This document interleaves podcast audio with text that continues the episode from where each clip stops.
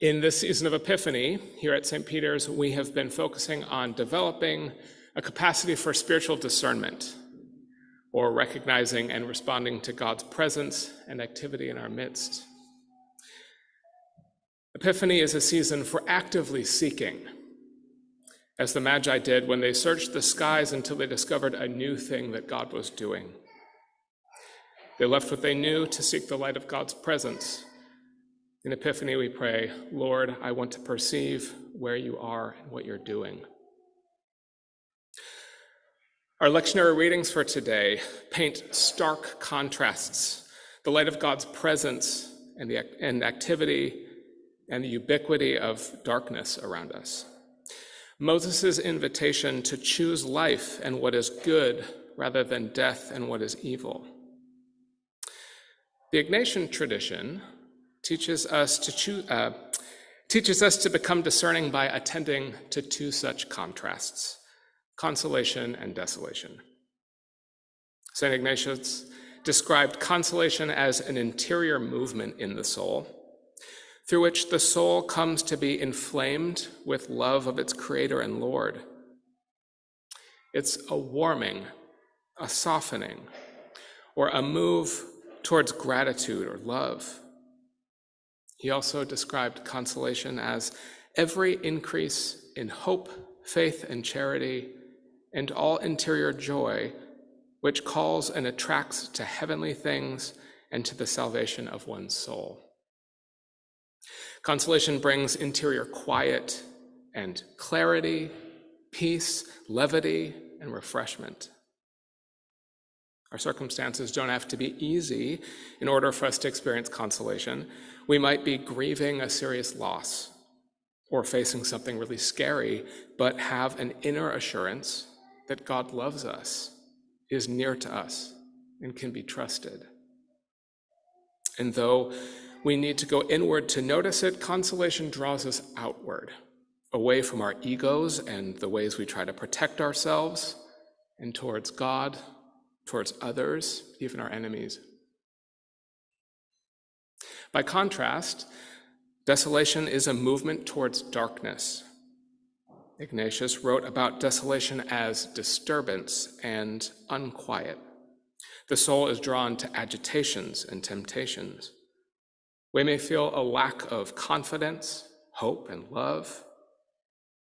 Desolation doesn't just draw us inward. It leads us to curve in on ourselves. Ultimately, desolation is a deep sense of being separated from God's presence. Consolation and desolation are experienced at a gut level, a place more fundamental than our thoughts and feelings. Becoming aware of this movement of consolation and desolation in our souls is a helpful tool for discernment.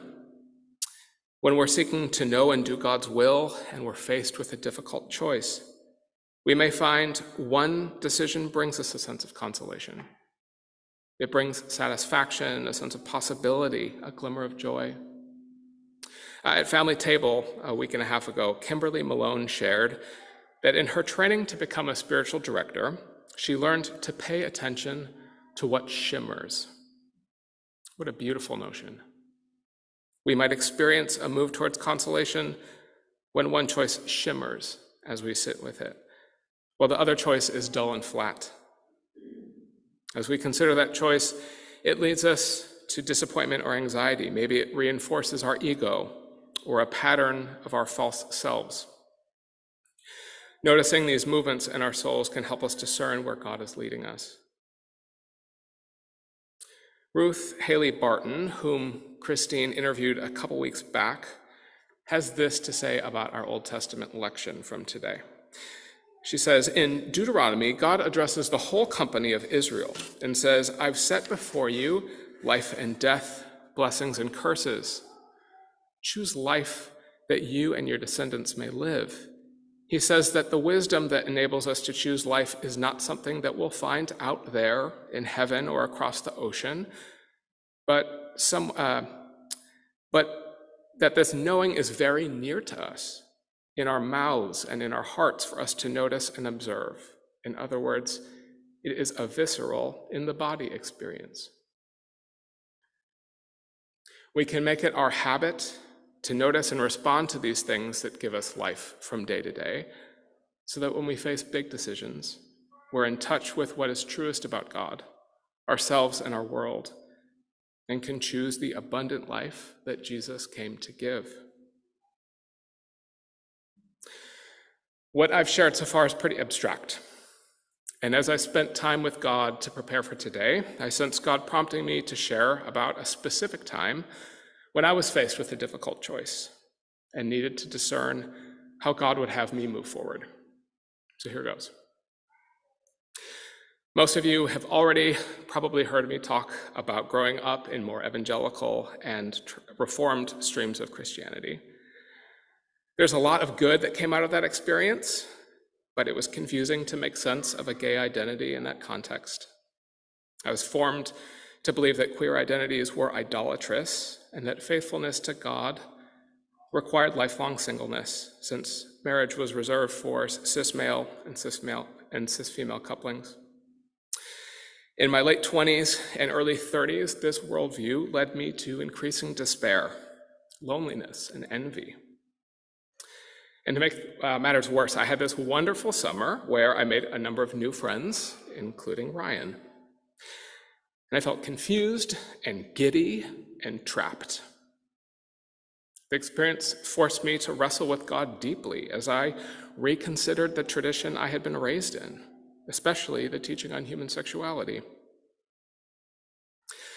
I turned to the spiritual resources that I had been taught to nurture, studying the Bible, prayer, and counsel from trusted people. I wasn't aware of it at the time, but the ways I knew to use those resources were more rational than spiritual. And by spiritual, I simply mean guided by the Holy Spirit. I studied the so-called clobber passages. I read a half dozen books that explained traditional and affirming readings of those texts. I listened to a bunch of podcasts on the topic. About sums me up. At that point, to my frustration, neither set of arguments totally convinced me. Can you see what I mean that these resources were more cognitive or more rational than spiritual? I couldn't have expressed it at the time, but I believed that my thinking self would get me as close to God's will as possible. I prayed for the Holy Spirit to guide me to clarity, but I was assured that clarity would come from parsing arguments for and against. I had such limited vision for the possibility that God could lead me through my interiority. I feared that to be with God and to go inward would reveal the illegitimacy of my desire, that my longing for a relationship would be revealed to be basic, idolatrous desire for sex. In Christine's interview with Ruth Haley Barton, we heard her talk about how discernment begins with the prayer for indifference, that we would be indifferent to anything but God's will. I was not indifferent about starting a relationship or wanting a relationship with Ryan, but my relationship with Jesus had a lot of history, and I knew that I was only going to ever be at peace if I were seeking to know and do God's will. So I was really honest with God in prayer, naming the outcome that I wanted, asking for the grace to accept whatever God worked out. During that season, Ryan and I started worshiping at All Angels, and we got to know Christine. And that's where I was introduced to the practice of spiritual discernment and consolation and desolation as tools for discernment. Started listening to the deepest desires of my soul, and sense the movements of consolation and desolation within. You can probably predict the results. When I would seek God in solitude and silence and contemplated a life of singleness, I felt the movement of desolation. A knot in my stomach tightened with sadness, and my shoulders slumped with frustration and resignation. When I contemplated a relationship, something shimmered. I felt a lightness and a quiet, a stifled hope emerge from deep in my belly. Afterwards, however, I experienced a series of questions and accusations. Are you prepared to deal with your parents' reactions? How will you bear disappointing your church friends and mentors? What if this relationship doesn't work out? If you're wrong about this, you might already be on a path to trouble that you can't turn around.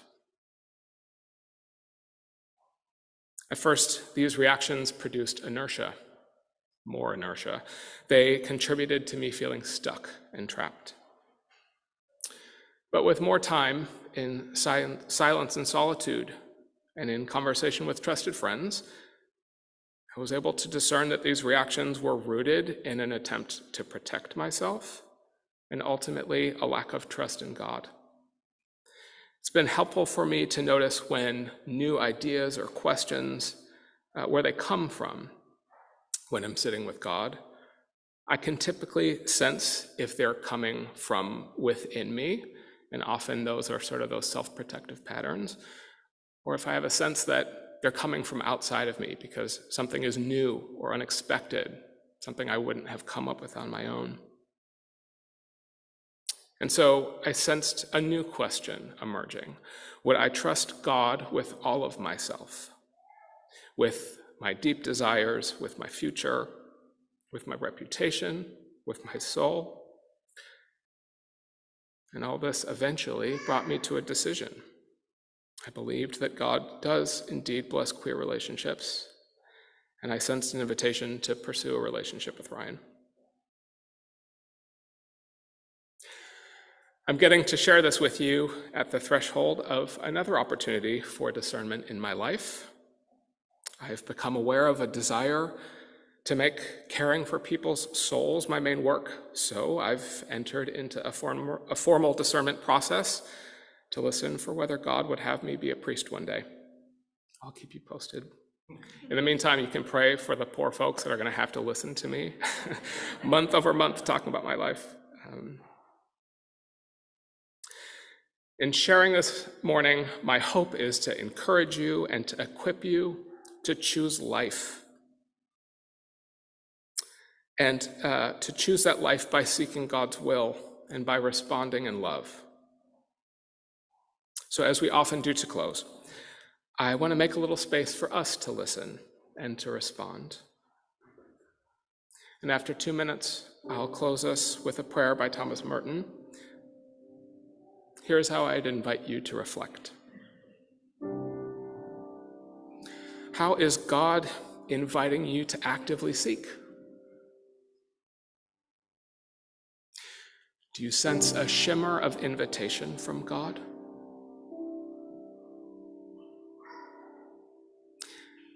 And is there a decision that you're facing? Can you sense consolation or desolation as you weigh those options?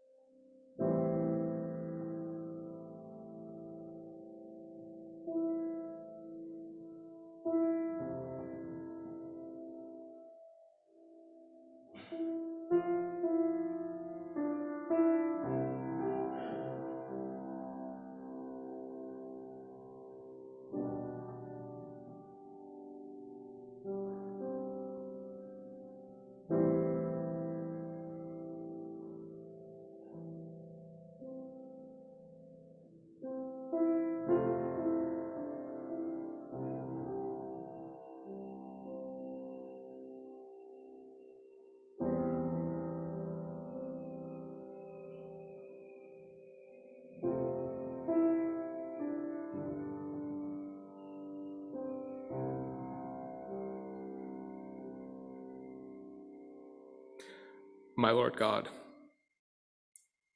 I have no idea where I'm going.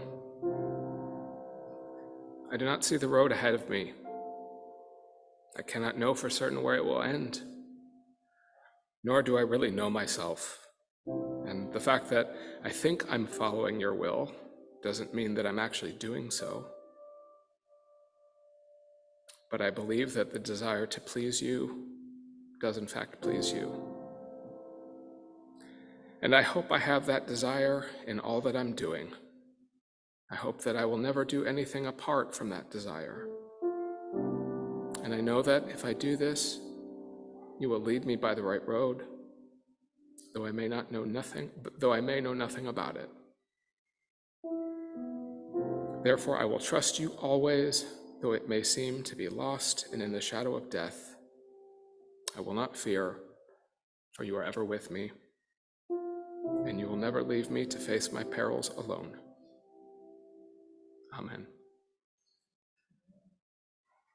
Amen.